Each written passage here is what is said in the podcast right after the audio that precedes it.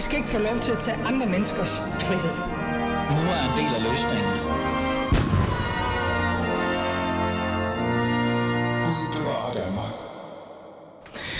Det er blevet torsdag, og dermed tid til, at jeg sammen med de 40-20 valgeksperter i form af tidligere politikere og politiske kommentatorer og andre sætter fokus på ugens politiske strabasser.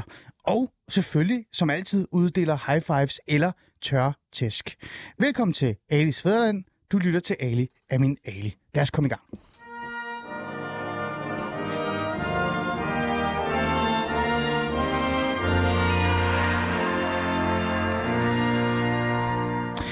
Nå, lad mig bare starte med at sige velkommen til mine gæster. Jeg får helt lyst til at først starte med dig, Bertel Haarder.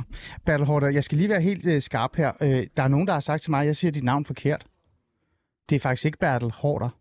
Jo, det er det da. Nå, okay. Der var en, der sagde til mig, at du skal udtale det Bertel Haarder. Nej, er du rigtig klog? Ja. Det er godt. Hollænder. Nej, men jeg blev også lidt i tvivl. Jeg blev også lidt i tvivl. Men Bertel Haarder, velkommen til. Du er jo folketingsmedlem for Venstre. Så er du Folketingets næster. Er det rigtigt stadigvæk? Ja, det er jeg indtil den første. Indtil den første. Og så er du, og nu skal du rette mig, hvis det er forkert, så vidt jeg forstår, Danmarks længst siddende minister. Altså hvis man tager alle minutterne og lægger det sammen. Er det ikke rigtigt? 22 år som minister, det er det længste i 120 år. Og det er lang tid. Men jeg er ikke den, der har siddet længst i Folketinget. Nej, men den længste... Jeg hed Klaus Kernsen, der var friskolelærer i Bogense. Han sad i 51 år. Okay, men du er den længst... Statsminister. Okay, men du er den længst siddende minister. Ja. Og det kommer vi ned på senere, men jeg er rigtig glad for, at du kunne være med i valgpanelet i dag. Så har vi to kendiser, eller i hvert fald i forhold til panelet. Vi har jo haft dem med før. Lad mig starte med dig, Uffe Elbæk. Velkommen til. Tak skal du have. Menig medlem af Alternativet. Lige nøjagtigt. Altså, du er jo stadig folketingsmedlem, ikke? Lige nøjagtigt, lige sådan som Bertel. Præcis. Vi stopper samme minut. Ja. Men jeg kan godt lide det. Ja, det gør Simon jo også. Vi er tre afgående i studiet. Og det er det, der er sjovt, fordi det er det, jeg godt kan lide ved det her studie i dag. Men du er jo også menig medlem af Alternativet. Ja, absolut. Okay, jeg skal bare lige dobbelttjek, før vi går i gang. Du stiller ikke op, vel? Nej, det gør jeg ikke. Er du sikker? Nej, det er allerede for sent. Okay. Man ved aldrig med dig. Listerne er låst, ja. Listerne er låst, okay. Man ved sgu aldrig. Altså, det er bare godt lige at tjekke. Og så har jeg Simon Emil Ammitzbøll. Velkommen til. Tak. Det er jo din telefon. Sådan der. Nu virker det. Prøv at sige tak igen. Jeg takker igen. Fantastisk. Du er jo også medlem af Folketinget. Du er løslinger, ikke? Den 1. november. Men du har afleveret din telefon. Jeg har ikke afleveret min telefon, men jeg har afleveret mit kontor.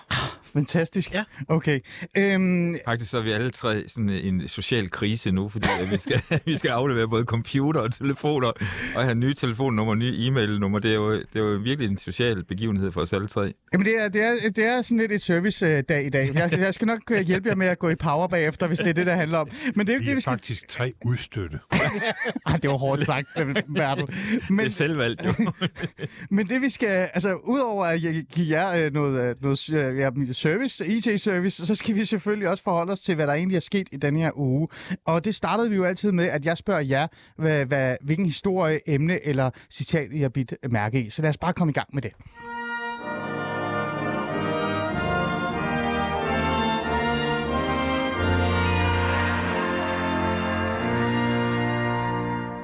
Godt. Ved du hvad, lad os starte med Bertel Haarder igen. Hvorfor ikke? Er der et citat, en begivenhed, et eller andet interessant, du har bidt mærke i dag? Ja, eller den her uge hedder det. Ja, det må jeg sige. Altså det der med at gøre visse gruppers lønninger til et valgtema, det har jeg aldrig oplevet før. Interessant. Prøv at fortælle lidt mere om hvad du mener der. Det mener jeg ikke er klogt. Ja.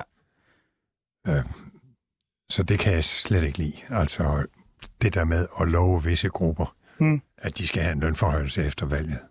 Jeg fik lyst til at spørge dig, om du har kommet et eksempel på det, men der kom du der. Taler du om for eksempel i går Socialdemokratiets såkaldt blanding af... Prøv at fortælle, hvorfor du synes, det er et problem. Fordi jeg tror på den danske model, og fordi der jo også er andet end offentligt ansatte her i landet. At den private sektor mangler lige så meget arbejdskraft, som den offentlige gør. Og selvfølgelig kan man altid lave et eller andet, så man belønner dem, der går op på fuldtid, eller så man... altså, man kan gøre mange ting, som kan tiltrække sygeplejersker, men sådan i almindelighed at sige, at nu noget der grupper af offentligt ansatte, som skal have højere løn, uden at sige, hvem det er. Det synes jeg er noget af det, værste, jeg har oplevet. Og så bryder jeg mig ikke om, når Enhedslisten vil gøre al medicin gratis. Altså når... Igen, fordi de har fokus på en enkelt... Når langt de fleste udmærkede kapitaldagsmediciner, når det koster så mange penge, er det så virkelig klogt at bruge 4 milliarder på det? Men lad mig lige være lidt fræk her, før jeg spørger de andre, hvad de synes om lige dit emne her i dag. Er det virkelig noget nyt? Altså, har vi ikke set det før, Bertel? Har du ikke måske selv kommet til at gøre det? Mm? Jeg synes, det er blevet værre. Altså, indtil i går, så synes jeg, så var det nogenlunde, som det plejer. Mm. Men det med lønningerne og det med medicinen, det synes jeg godt nok er... Det er nybrud. Ja. For hvorfor ikke også gøre huslejen gratis? Hvorfor ikke gøre al offentlig transport gratis? God idé. Lad mig spørge i panelet. I vælger selv, hvem der gerne vil lægge ud. Du sagde god idé. Hvorfor synes du, det er en god idé? Det var omkring kollektiv trafik. Okay. Altså, men synes du, det er en god idé, det der med, at man som politiker eller som parti målrettet går efter en gruppe? Altså, jeg er faktisk enig med Bertel i forhold til den danske model, altså at det skal vi holde snitterne fra. Jeg kan fuldstændig forstå intentionen, hvorfor at Socialdemokratiet rejser debatten, og hvordan sikrer vi et velfærdssamfund og en offentlig sektor, som fungerer, og hvordan sikrer vi arbejdspladser, det er rart at komme på, og det giver mening. Altså hele tematikken eller debatten omkring ordentlige arbejdsforhold for vores offentlige ansatte, det kan jeg sagtens se mig selv i. Problemet er bare det der med at udstikke løfter. Altså, hvem er det, der så skal have en større løncheck? Og udover det, så kan man jo også stille spørgsmålet, er det lønnen, der er problemet? Er det ikke måske arbejdsmiljøet? Er det ikke måden at lede på? Og så videre, og så videre. Så jeg kan godt følge Bertels overvejelser. Ja, Simon Emil, har du selv stået i sådan en situation, hvor du kom til at gøre det? Nej, det tror jeg bestemt ikke. Tværtimod nærmest. Jeg tror mere, jeg har forestået at tage penge fra folk, eller hvad det hedder. Men altså det der med gå efter en specifik segment... Men det, jeg mere synes jeg er problematisk ved det her, som jeg synes egentlig er lidt interessant, det er jo også, at det her, det er jo, selvom det selvfølgelig er specielt i forhold til den danske model, så er det jo sådan et klassisk valgløfte, der får flere mennesker til at tro, at det handler om dem, og som kan ende med at være en kæmpe kom tilbage som boomerang for Socialdemokraterne på et tidspunkt, når det pludselig viser sig, at det jo kun var nogle specifikke og nogle få, så alle dem, der bliver skuffet, eller de ender med at få så lidt, så de ikke engang kan købe et par sko for at tage en gammel bemærkning fra Lars Løkke. Ja. Altså, og sådan så, at folk i virkeligheden ikke får indfriet det håb, de havde. Ja. Altså lidt ligesom, på en helt anden måde selvfølgelig, men med ny op og efterløn tilbage i 98, hvor han gav en garanti for, at der stadig var en efterløn, men folk hørte det som om, at han gav en garanti for, at der ikke blev ændret et komma i efterlønnen. Mm. Og dermed så kunne han bruge det til overraskende at vinde et valg, men bagefter, så gav det Socialdemokratiet 10 år i opposition, og det kan lidt risikere at blive det samme for dem her, for det kan blive voldsomt skuffelser, tror jeg, rundt omkring. Ja, men prøv, altså, det er jo ikke, fordi jeg er uenig, men nu prøver jeg lige at bare sådan lidt... Men der er jo ikke... Altså, for mig er det jo sådan lidt som vælger, er det også nogle gange befriende at høre, at politikerne decideret har fokus på en specifik målgruppe. For eksempel så har jeg jo tidligere socialrådgiver, Bertel Haarder.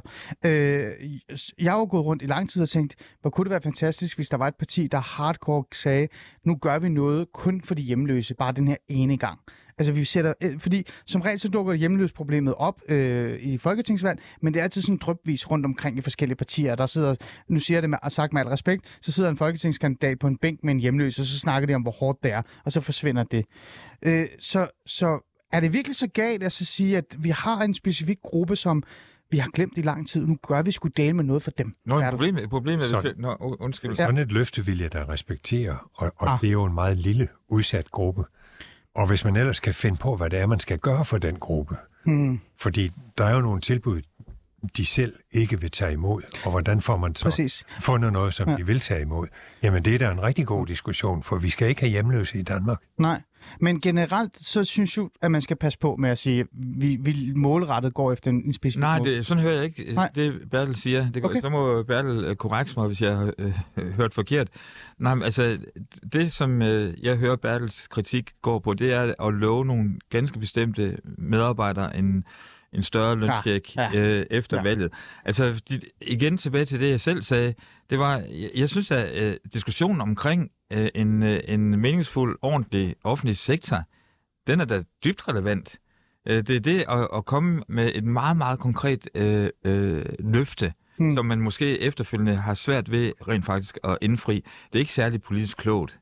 Okay. Og det var også det, som Simon påpegede omkring efterlønnen, ikke? Jo, okay. Fair nok. Lad os gå videre til, hvad Simon Emil har lagt mærke til den her uge. Og Simon Emil, du skal gøre, ligesom jeg skal prøve at gøre. Lad være med at snakke om de borgerlige, bare i 5 sekunder. Men så ikke de har faktisk heller ikke kvarser så meget den her gang. Ej, det synes jeg faktisk, hvis man nu skal være fair. Nu står jeg jo også lige ved siden af Bertel Haarder. Men det er faktisk, i den her uge, der synes jeg faktisk ikke, vi kan tale om, hvordan V&K har kvaret sig. Der har ikke været pressemøder. Der har ikke været pressemøder, nej. Det. Men problemet, man kan sige, at effekten er der jo stadig, og det synes jeg stadigvæk er det, der er det mest bemærkelsesværdige, det er jo, at Venstres tidligere formand, Lars Løkke Rasmussen, han brager og bulrer derudad. Ja. Altså prøv at høre her.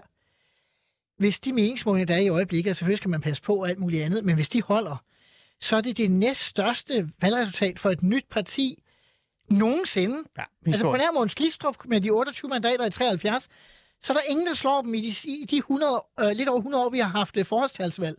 Det er jo så vildt, så man slet ikke kan... Og samtidig den anden historie, og så kommer jeg alligevel ind på at tale om det borgerlige. Han er jo i gang med at smadre det borgerlige i Danmark fuldstændig. Fordi hvis man ser på, hvordan det ser ud, man ender med at risikere måske endda at komme helt ned på 70 eller lavere blå mandater i Folketinget. Det er jo og fuldstændig fragmenteret og alt muligt andet. Ja.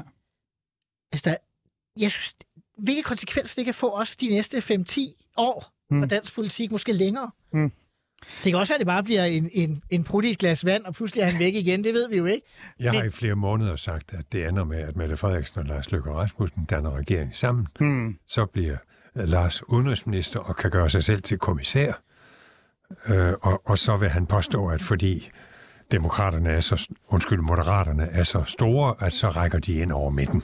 Ja. Det vil han påstå. Og så vil han give os andre skylden for, at det ikke bliver bredere. Ej, jeg kan godt lide, at Bertel er i studiet, fordi det var den samme analyse, jeg kom med i sidste men det er vel også en af de to muligheder. Jeg tror stadig ikke, man skal afvise, at han river hele grundlaget for over midten væk. Lad dit eget parti, Bertel, og de konservative få lov til at blive juniorpartnere i en regering under ham selv. Det kan godt være, det lyder vildt, men jeg vil ikke afvise det. Men, vi kommer lidt ind på det der med, hvad der egentlig sker i forhold til, hvem danskerne stemmer på, og de her magtpartier, som på en eller anden måde er i krise. Om det så er noget nyt eller ej, det kommer vi ind på i mit emne her lige om lidt. Men det er jo interessant, det du siger, Simon Emil Ammitzbøll, fordi nu kigger jeg på jer to, at han bliver jo ved, Lykke. Det stopper jo ikke. Nu spørger jeg lige kort, før vi går videre til dit emne. Tror I, det her kan... Altså, tror I, det bliver ved? Tror I, han kan leve op til de her valgmålinger? Start med dig, Bertel. Nej, jeg tror, han vil gå lidt tilbage. Man kan også se, at Inger Støjberg er gået lidt tilbage. Og det tænkte jeg især på i aftes, da jeg så ham i Deadline. Ja. Hvor han faktisk for en gang skyld var sur og manglede det overskud, som har hjulpet ham.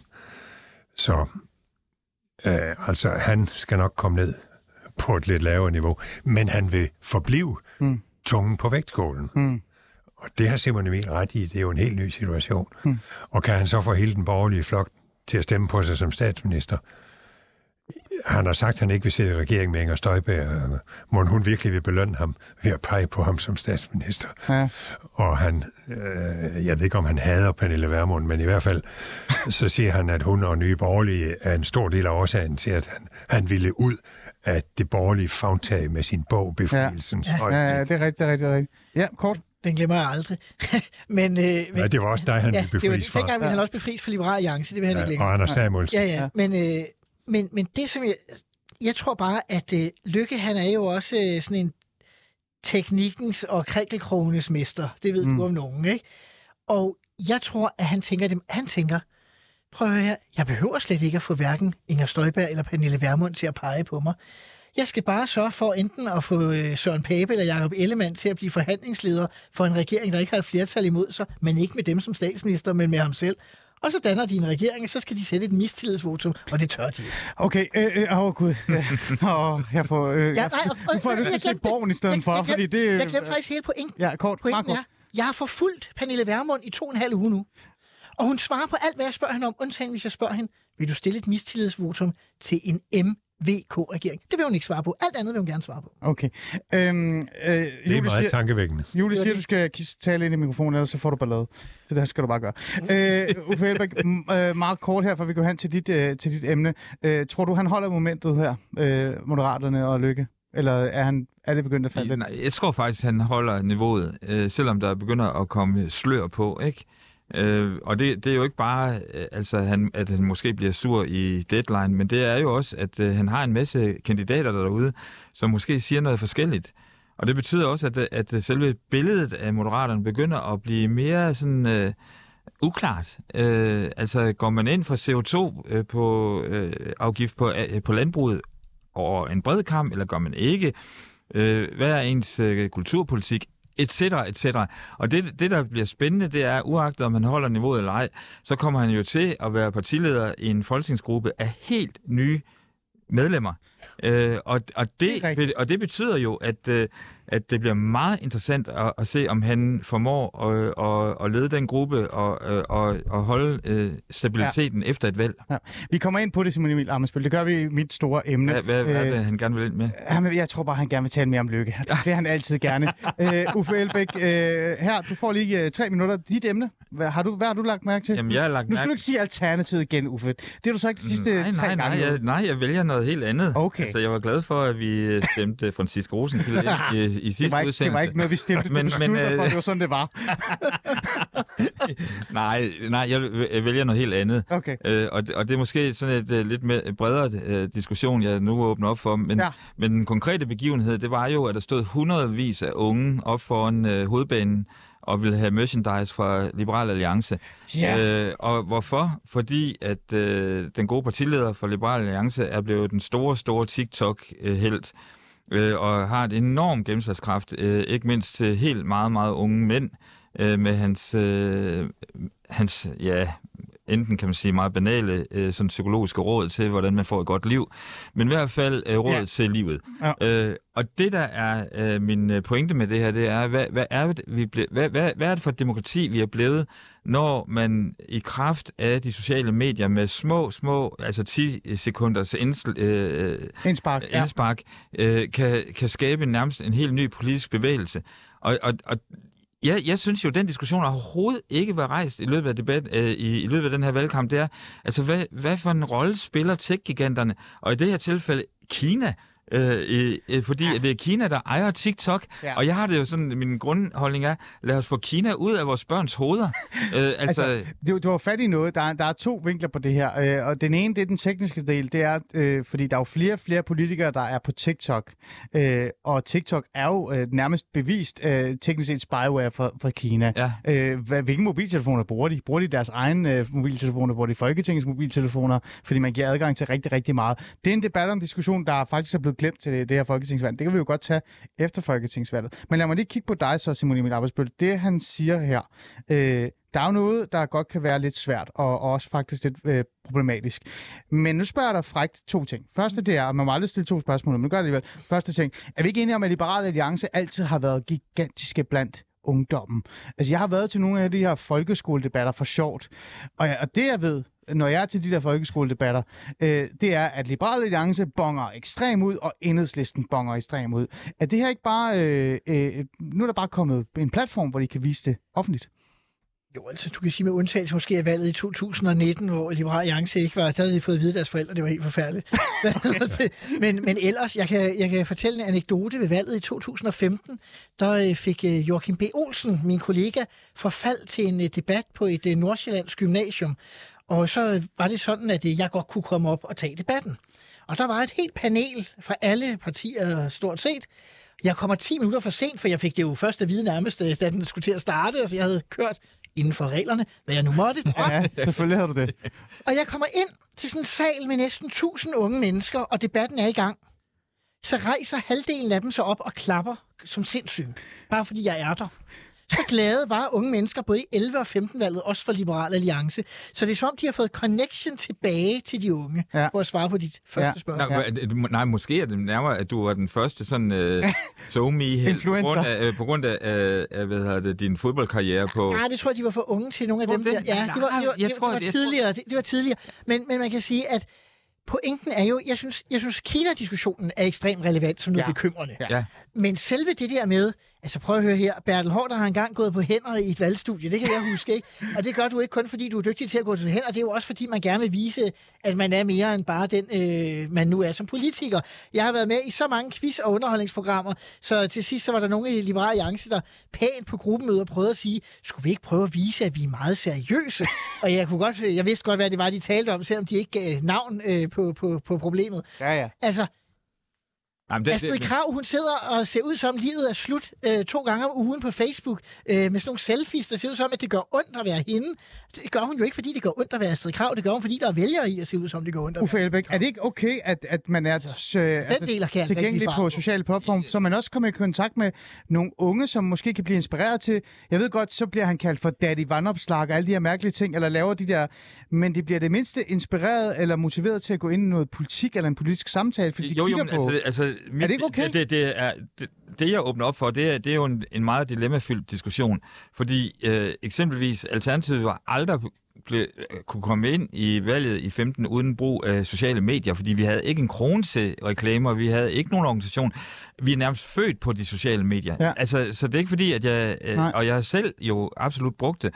Jeg siger bare, hele mit sådan mere principielle issue med det er jo, hvad er det for nogle platforme, vi bruger?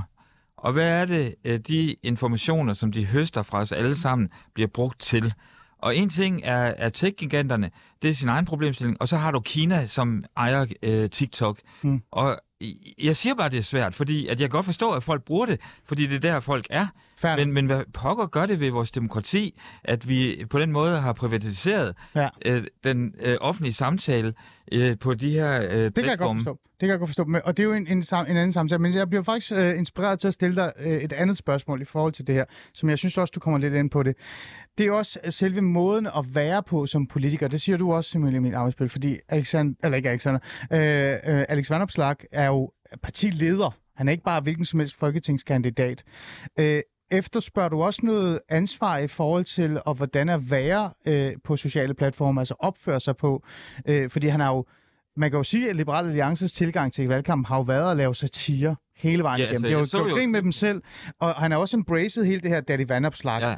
Synes du, det måske er problematisk i forhold til det der med at være en partileder, og så også gøre grin med det hele? Nå, men altså, nu nævnte Simon Emil valget i 15, ikke? Og der er jo ingen tvivl om, at der fik jeg jo nærmest kultstatus på grund af et meget bestemt citat, ikke? At det her, det er jo... Skal jeg lige afspille crazy, det? Ja, nej, du siger det bare. Men det gjorde jo så pludselig, at jeg på grund af det citat, blev kæmpe helt blandt de unge, og på studentervognene de følgende år, så stod der, det er crazy det her, ikke? Ja. Så det er ikke fordi, at jeg... Og det er også bare for at lige lave en krølle over til det, Simon siger. Altså, politikere har jo altid gjort noget for os at få en opmærksomhed. Okay. Altså helt tilbage til Axel Larsen, og da han brækkede et ben, og så valgkampen foregik fra en sygeseng ude på Rigshospitalet. Det er ikke det. Nej. Men det interessante var, at jeg så et andet klip i går fra et interview, at netop af nogle af de her unge, som var helt vilde med Alex.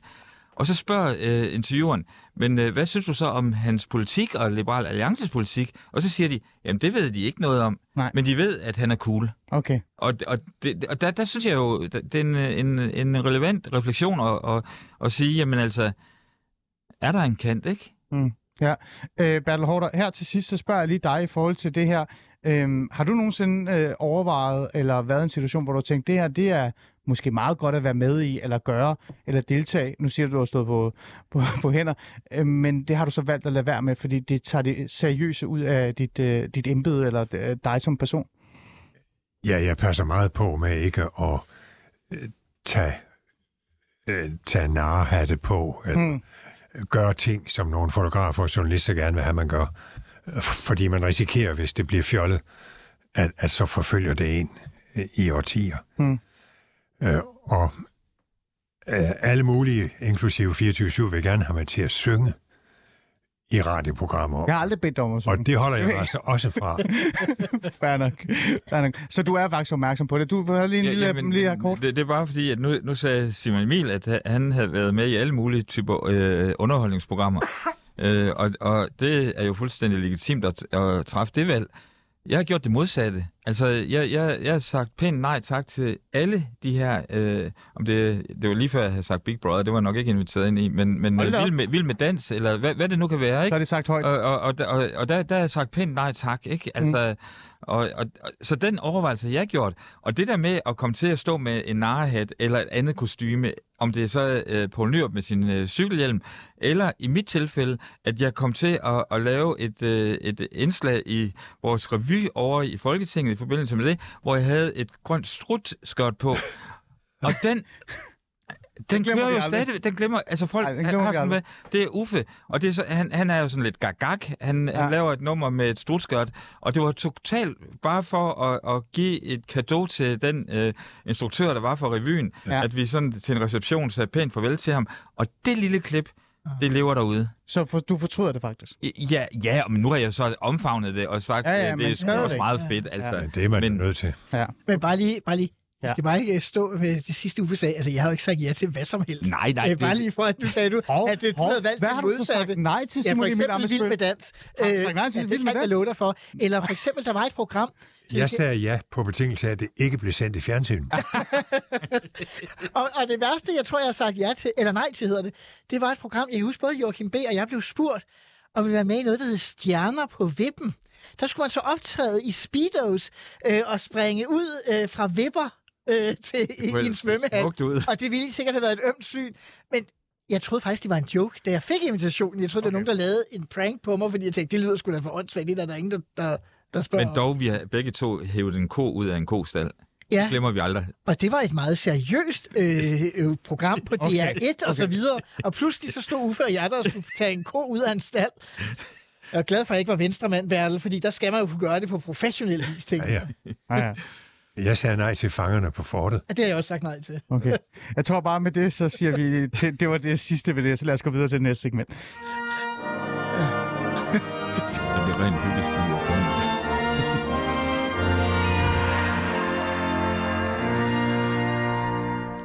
Der er så mange programmer, der står lige nu i mit hoved og tænker, at de kunne have været fantastiske, hvis I tre har sagt ja til de ting. Fangerne på Fortet, Vild med Dans, Simon Emil Ammitzbøll. Det gad jeg dele med godt at se. Ja. Det vil jeg faktisk gerne.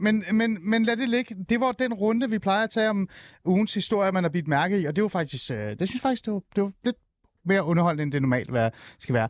Nu skal vi tage afsæt i den store debat, den store samtale. Og jeg har lige fået en gæst i studiet. Hun får lige lov til at stå lidt stille og bare være og kigge på, før jeg introducerer hende. Men det gør jeg lige om lidt. Bare roligt.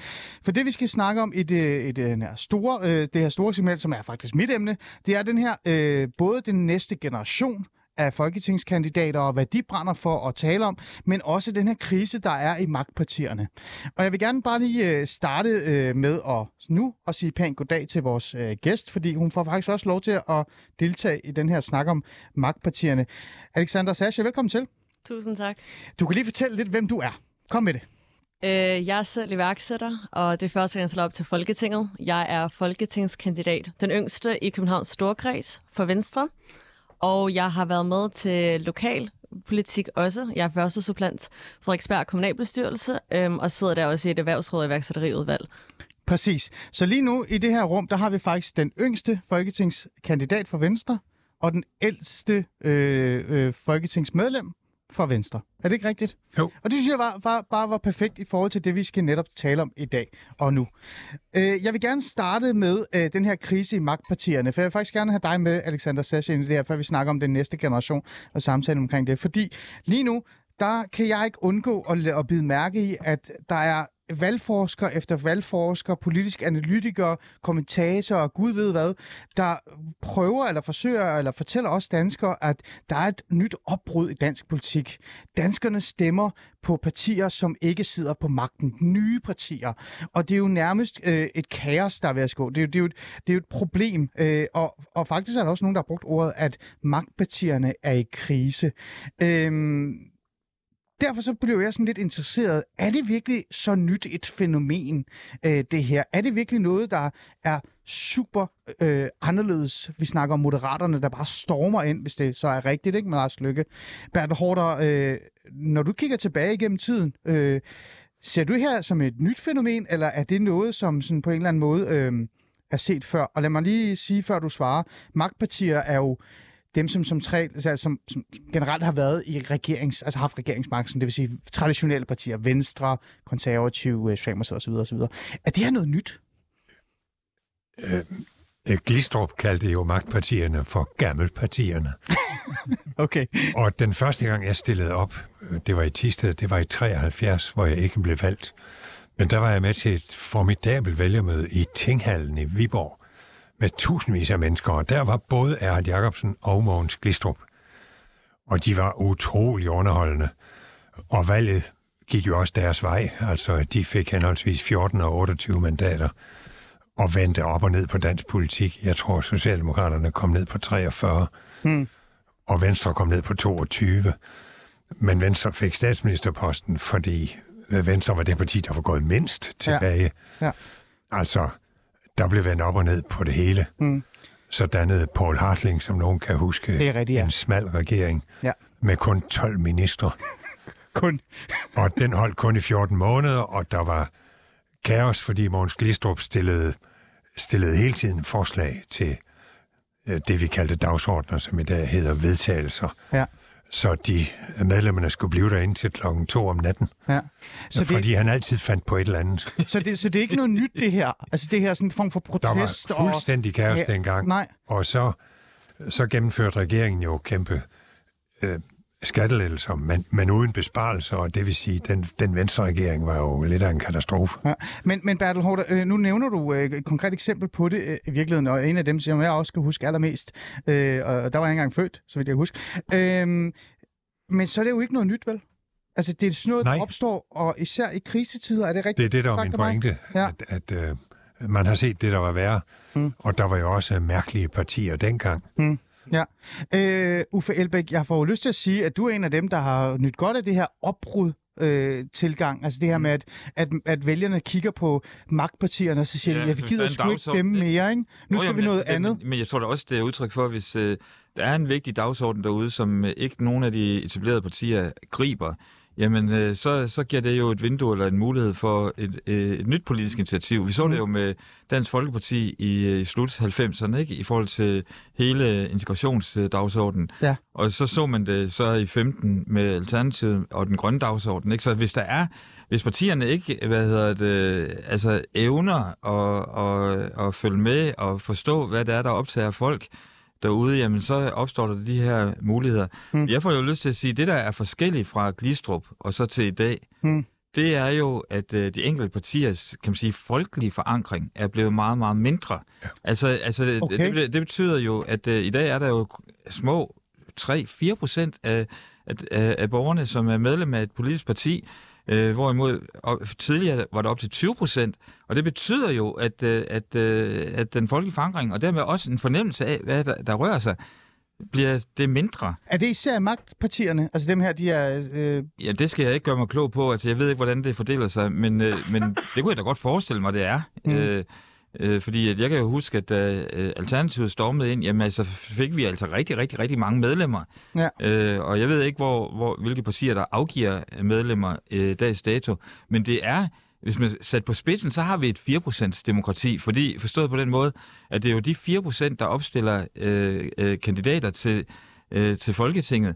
Så det er ganske få mennesker, der faktisk er med til at bestemme, hvem der vi skal stemme på. Ja. Ja. Og hvad der er værre. Det er, at det jo ikke længere er så agtet at være folkevalgt. Mm.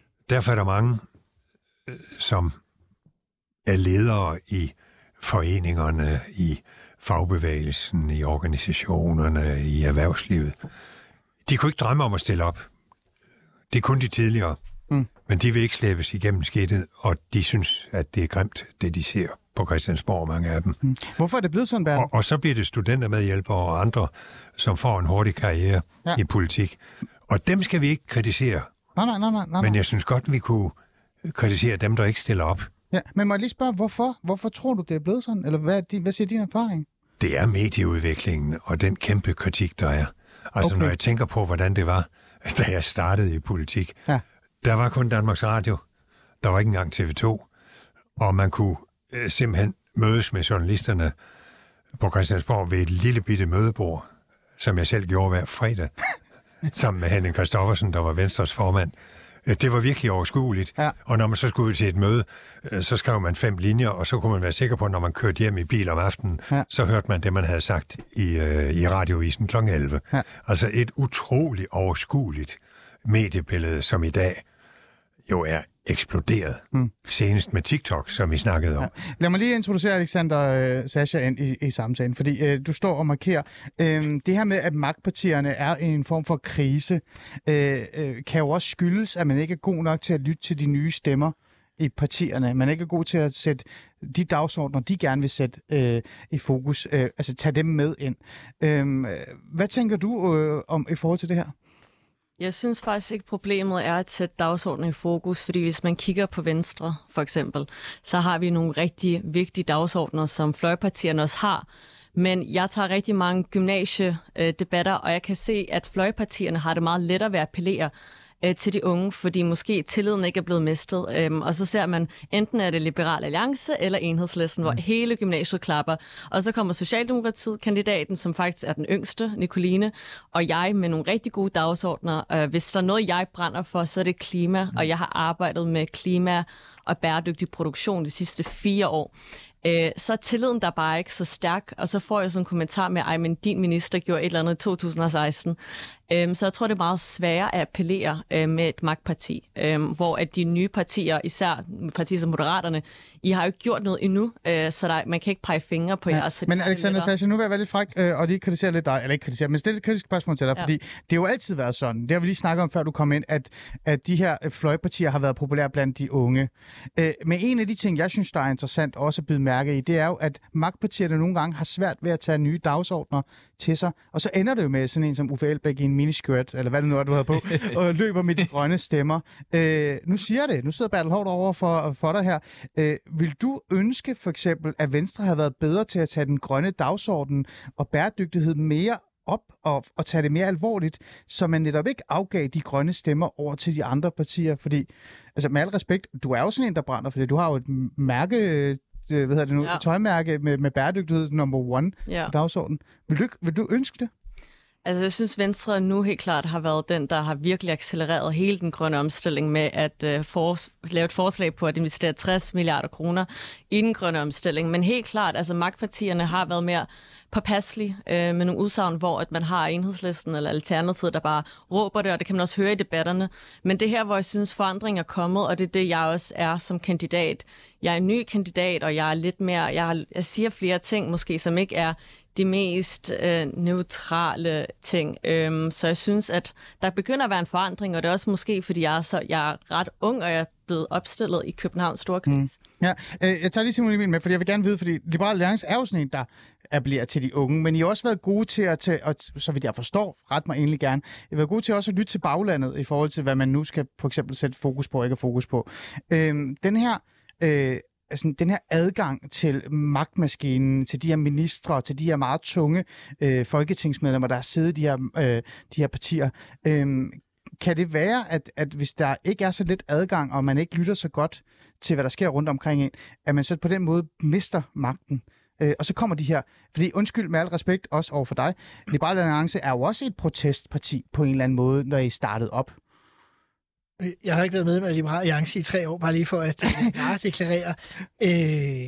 Jeg opfatter faktisk ikke Liberal Alliance som et protestparti. Det må jeg sige. Altså, partiet har også siddet 2,5 år i regeringen. Mm. Men da det startede op, så var det jo sådan en form for... Ja, men det var jo mere det, der hed Ny Alliance-tiden, og det har jeg heller ikke noget med at gøre. Det skal vi ikke snakke om. Men i de 10 år, jeg var med i Liberal Alliance fra 9-19, der opfattede jeg det ikke som noget protestparti. Så opfattede jeg det som et reformparti, som gerne ville ind og ændre nogle ting i samfundet, og vi lavede masser af forlig, også før jeg var i regeringen, også med socialdemokratiske regeringer, og hvad ved jeg. Ja. Så kan man kalde det, hvad man vil. Det er noget, der tager nogle nye strømninger og prøver at flytte nogle dagsordner, som måske synes var lidt fastlåste hos Venstre og Konservative, Radikale og andre. Præcis. Men ikke protest, men forandring. Det synes jeg er vigtigt. Fordi når vi snakker om, at det her er sket igen og så videre, så Bertel har en pointe i, det var vildt med Glistrup i 73. Men hvis man tager Glistrup ud af ligningen, så stort set alle de partier, der er blevet dannet, Det er jo sådan nogle, som Uffe og jeg har været i. Det er jo sådan nogle, hvor det har været ministre eller folketingsmedlemmer fra partier, der har dannet nye partier. Helt tilbage fra Knud Christensen med de uafhængige, Axel Larsen med SF osv. Ja. Og helt til nu med Inger Støjberg og Lars Løkke. Det er jo bare folk, der bliver uenige om nogle retninger, eller vrede på hinanden, eller hvad pokker ved jeg. Og det er jo ikke så farligt. Glistrup var vild, fordi at det var anarki, og det var bare det hele eksploderet. Men helt ærligt, fordi vi får 2 ekstra udgaver af Venstre, det tror jeg altså ikke, systemet bliver helt vildt ustabilt af. Det må jeg bare sige. Nej, du sagde til mig, før vi gik ind i studiet, at Ali, prøv at det her, så opbrud er det heller ikke. Det er virkelig bare Venstre, der har skabt 3 partier, eller nærmest, ikke? Eller 2, jo, for den sags skyld. Er det, som Simon Emil siger, at der er ikke noget nyt i det her, det er bare... Jamen, det er jo heller ikke nogen katastrofe, at der er 14 partier eller flere, der stiller op. Det tror jeg også, vi har prøvet før. Og da jeg blev minister i 82, der skulle den regering have støtte fra 6 partier. Hold da. Og man spåede, at den ville sidde i 3 måneder. Den sad i 10,5 år. Mm. Så altså det der med, at der er mange partier, det behøver heller ikke være noget problem. Mm. Og det er i hvert fald ikke nødvendigvis udtryk for, at der er krise i folkestyret. Der kan være krise i nogle partier, men ikke i folkestyret. Okay. Uffe? Jamen, altså, jeg vil bare gerne understrege det, der blev sagt, fordi altså det, at der kommer nye partier, det er jo også med til at ilte systemet over på Christiansborg. Altså, det gør jo, at man lige vågner op og kommer op på de høje hæle og finder ud af, altså nu skal vi være skarpere. Altså, der er jo ingen tvivl om, at Venstre, de er blevet skarpere på den grønne dagsorden, fordi at de havde fordi stået... Fordi som hende står her, for eksempel? Ja, blandt andet, det er jeg glad for jo. Altså, jeg er jo glad for at høre, hvad du siger, at du er en grøn stemme i Venstre, men Venstre har da sovet på den grønne dagsorden, og jeg vil også sige, at både Venstre og også Socialdemokratiet har jo også til en vis grad ligget i benlås med nogle meget, meget stærke interesseorganisationer, henholdsvis fagbevægelsen og så Dansk Landbrug, ikke? Og det betyder jo også, at der simpelthen er sådan lidt en mental efterslæb i forhold til, hvad der er vigtigt at diskutere, synes jeg. Der med noget, som jeg også synes, der er sket, som er en forandring, og som jeg tror er en af årsagerne til, at både Samuelsen og altså Anders Samuelsen og nu Løkke og Støjberg, for den sags skyld mig selv jo, at vi er gået ud og skabt nye partier, skyldes jo også, at vi ikke længere accepterer nødvendigvis at gå i takt. Altså i partierne. Altså at der også er et opbrud i forhold til, hvor rummelige skal partierne være. Kan man godt rumme, at der er medlemmer, som har en anden, et andet synspunkt? Så der er også noget omkring det der med kollektivet over for individet. Den slår sig ind i partierne. Alexander Sascha, der vil jeg lige spørge dig hurtigt, før Bertel lige tager lidt over måske. Synes du, den rummelighed er i de her store partier? Nu er du jo en del af et af dem. Altså for eksempel i forhold til, når du gerne vil tale om den grønne dagsorden, og jeg tænker, at iværksætteri burde være meget nemt i Venstre. Ja. Men det andet. Jeg synes, altså det der, hvor forandringen kommer. Mit slogan var også sidste år, fornyelse, og jeg føler, at de her, altså Venstre i hvert fald, er begyndt at lave den her forandring, hvor der er den her rummelighed til at faktisk have forskellige holdninger og have forskellige individer. Ja. Så jeg går ind for mine personlige mærkesager, og jeg også, der kørte i lokalpolitik, så havde jeg for eksempel min holdning til for eksempel kriminalisering af cannabis, hvor jeg havde mulighed for at stå inden for min egen holdning også, og det synes jeg er godt, at man har fået den her holdning. Nej, du skal komme over til Alternativet. Så det er for at sige, altså jeg synes virkelig, der er sket så meget forandring i politik, og det er også derfor, jeg faktisk har valgt at blive i Venstre, og altid været i Venstre, og jeg vil gerne være en del af den her nye forandringsstemme også i dit magtparti. Bertel Haarder, før vi går videre, så vender jeg lige tilbage til dig i forhold til det her med opbrud og dansk politik osv. Det er det jo så i virkeligheden ikke. De her magtpartier, nu er de jo sådan lidt på røven. Vi kan se Moderaterne og sådan noget. Tror du, vi kommer til at se, at det bare vender tilbage til as usual, hvor Venstre bliver store og Konservative bliver, som de nu end er, og så kører det tilbage igen? Det korte svar er ja. Okay. Der er et eller andet ved de gamle partier, som er sejlivet. Ja.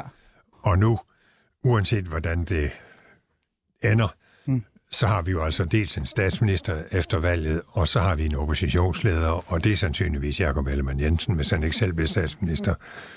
Og så står vi igen med, at det er S og V, som er de alternative statsministerpartier. Og så har vi jo igen noget, som ligner, hvad vi har set før. Men det, som Alexander har sagt, Det er fuldstændig, hvad jeg sagde. Altså, jeg var meget min egen, da jeg startede, og det gav mit parti mig også lov til at være. Ja. Det kan jo ikke noget, fordi folk stiller op for et parti, og så skal de udskifte deres meninger. Mm. Partiet har jo brug for, at der kommer nogen, som udfordrer. Ja. Der er problemet så, at medierne er så frygtelig meget på jagt efter, om der nu er splittelse i et parti. Ja. Mm. Og så kan man jo ligefrem komme i medierne ved at tale imod sit eget parti. Ja, ja, ja. Og så er det, at alle partierne siger, jamen, ja. Skulle vi så ikke nøjes med at sige det, som vi har vedtaget? Ja. Og så er det bliver kedeligt. Og ja. Så er det, der kommer nye partier ved siden af. Mm. Ja. Så jeg håber, Alexander vil holde fast i at være sin egen. Helt klart. Men jeg er helt enig med medierne. Man kan bare mærke, at der er sådan en udkig, at hvis man kommer lidt ud for den officielle dagsorden, så er de på udkig på at tage det ud. Men det skal man så, kan man sige, rumme og prøve at holde sig fast. Lad os gå videre til det næste.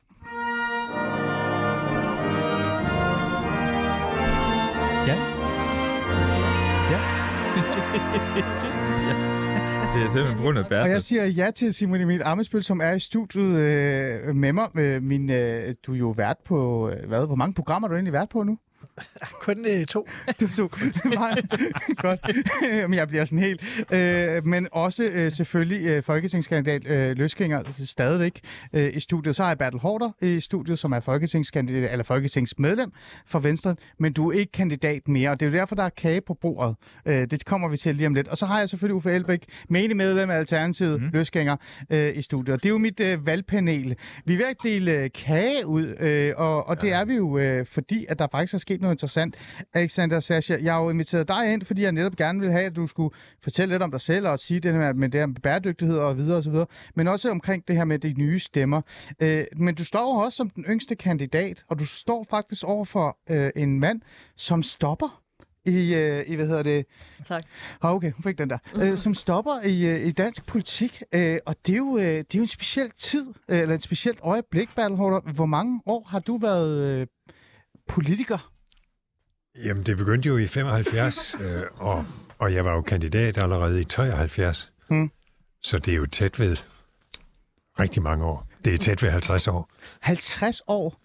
Og så havde jeg endda et arbejde som først højskolelærer, og så seminarieadjunkt, ja. Før jeg overhovedet kom ind i politik. Ja. Jeg har været længe på arbejdsmarkedet. Og nu stopper du, og det er slut. Det er jo... Jeg vil hellere sige, at nu bliver jeg jo influencer. Nu bliver du influencer. Fordi jeg har tænkt mig at blande mig i debatten fortsat. Alexander, og det er der også mange, der har opfordret mig til.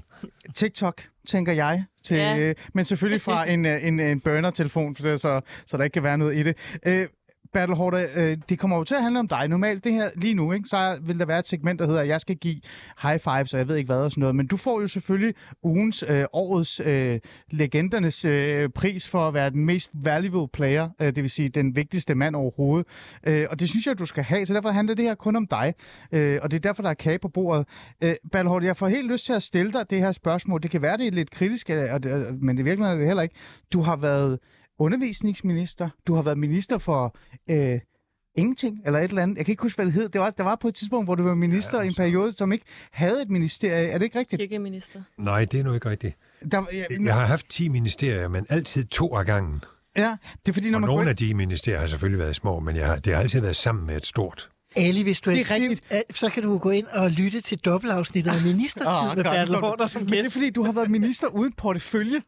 Og det synes jeg er et interessant ministerie at være. Ja, samtidig med, at jeg var integrationsminister. Og den der uden portefølje, det var jo europaminister, mens vi udvidede EU med 10 nye lande under det danske formandskab. Så det er den travleste tid, jeg nogensinde har haft. Er det? Okay, det var, da jeg var Europa- og integrationsminister samtidig. Men det, du har været allermest... Det er jo ikke Inger Støjberg, der har omlagt udlændingepolitikken. Det er mig. Dengang jeg var integrationsminister. Ja, det er der ikke nogen, der skal glemme. Men undervisningsminister, det er det, du har været allerlængst, ikke? Jo, det var i 15 år. Ja. Undervisning og forskning. Var det den, du var allermest glad for, Bertel Haarder? Både ja og nej. Jeg blev utrolig glad for at være indenrigs- og sundhedsminister, fordi jeg har et særligt forhold til sundhedssektoren, som jeg er dybt optaget af, også på grund af al den fornyelse der er, de fantastiske operationer, man kan lave uden at skære i folk og så videre. Ja. Når jeg selv skal noget, så vil jeg aldrig bedøves, fordi jeg vil følge med i det. Hold op. Så det har været de to. Men nu stiller jeg det her men spørgsmål. Men også kultur og kirke. Du har været, ja. Det var bare alt for kort, fordi Simon Emil absolut skulle være minister. Ja, men det er... Ja. Sammen med Liberal Alliance. Ja, vi bad altså ikke specifikt om, at du skulle udskiftes, Bertel. Det lover jeg. Er du sikker på det? Nej, men nu stiller jeg dig det her spørgsmål, som jeg glæder mig lidt til at stille dig, fordi jeg er faktisk oprigtig nysgerrig. Bertel Haarder, du er jo en legende, med al respekt. Du er et ikon. Du er også et hvad kan vi sige, du er en person, der har været rigtig, rigtig højt op i hierarkiet i Venstre. Det kan du ikke se bort fra. Du har været minister, men du er aldrig kommet højere op. Nej, og det er meget... Aldrig været formand, så vidt jeg ved. Nej, og der har ikke været et lille øjeblik i en kælder, hvor du var det i 5 minutter. Jeg har ikke rundsav på albuerne. Altså, jeg er en bedre holdspiller, end jeg er partitaktiker. Men du spørger dig, er det fordi, du aldrig har haft et større ambitioner, end det, du har nået, eller sidder du inde? Er det det? Jeg har altid betragtet mig selv som en, der ikke var særlig god til partitaktik, til udspekuleret politik osv. Og det er man jo desværre nødt til at være god til, hvis man skal vinde en valgsejr. Mm. Og det har jeg lige fra starten været klar over, det var jeg ikke god til. Da Uffe Ellemann kom ind, der havde jeg jo været medlem i flere år. Ja. Og så skulle vi have politisk ordfører, og jeg pegede selv. Det var helt oplagt, det skulle være mig. Men jeg pegede på Uffe Ellemann, fordi jeg var stensikker på, at han ville være bedre til det, end jeg. Og det er derfor, jeg har fået lov at holde så længe. Fordi jeg har været holdspiller. Ja. Og jeg har elsket de ministerier, jeg har haft. Det er også en vigtig egenskab. Mm. Man skal elske det, man får. Også holde af medarbejderne, holde af opgaverne, og være kreativ med hensyn til at finde på nogle opgaver, hvis ikke der kommer nogen og siger, kan du ikke lige gøre det og lige gøre det. Og jeg har været god til at beskæftige mig selv. Finde politiske opgaver. Okay. Det er det, der har været mit speciale. Ja. Det... Ikke at kravle til tops og blive partileder og statsminister. Jeg har også set, hvor hårdt de har det, dem der gør det. Men det har bare været noget, jeg har tænkt på længe. Men det betyder jo faktisk også, at du netop har gjort det, jeg gerne ville have, du skulle gøre til sidst også. Det var at give et råd til Alexander Sascha i forhold til at kunne klare sig i partiet. For der er mange, der går ind med kæmpe store ambitioner, med meget høje albuer og klar til at gøre rigtig meget. Det er jo ikke mit vilje, jeg kigger på dig, det er jo bare... siger du til Alexander Sascha, at hun skal gå efter det, hun brænder for, i stedet for at gå efter at være i top? Kort. Jeg siger lige præcis, at hun skal brænde for noget, og ellers skal hun droppe alt det bøvl. Fordi det er jo et frygteligt bøvl at være folketingskandidater. Vi burde lovprise alle dem, der hænger rundt i vores lygtepæle. Tænk, hvad de har bøvl på det, og hvor mange penge de selv bruger på det. Og derfor skal man brænde for det. Og hvis man så bliver valgt, så skal man være forberedt på, at det første halve år bliver rædselsfuldt. For man kan ikke finde rundt på Christiansborg, man får ikke rigtig nogen opgaver, og man får ingenting at vide i gruppen, fordi hvad nu, hvis man ikke kan holde tæt og så videre. Men man skal holde fast, og så skal man gå efter det, man brænder efter, virkelig. Ja, og så skal man holde ved. Ja. Bertel Haarder, jeg vil bare lige sige her til sidst, jeg vil faktisk sige tak, fordi du har været den, du har været, og du har været i gamet så mange år. Det tror jeg, vi alle sammen gerne vil give dig den tak, og vi håber jo selvfølgelig, at du ikke forsvinder. At du stadig er med på TikTok, eller hvad det nu er, og deltager.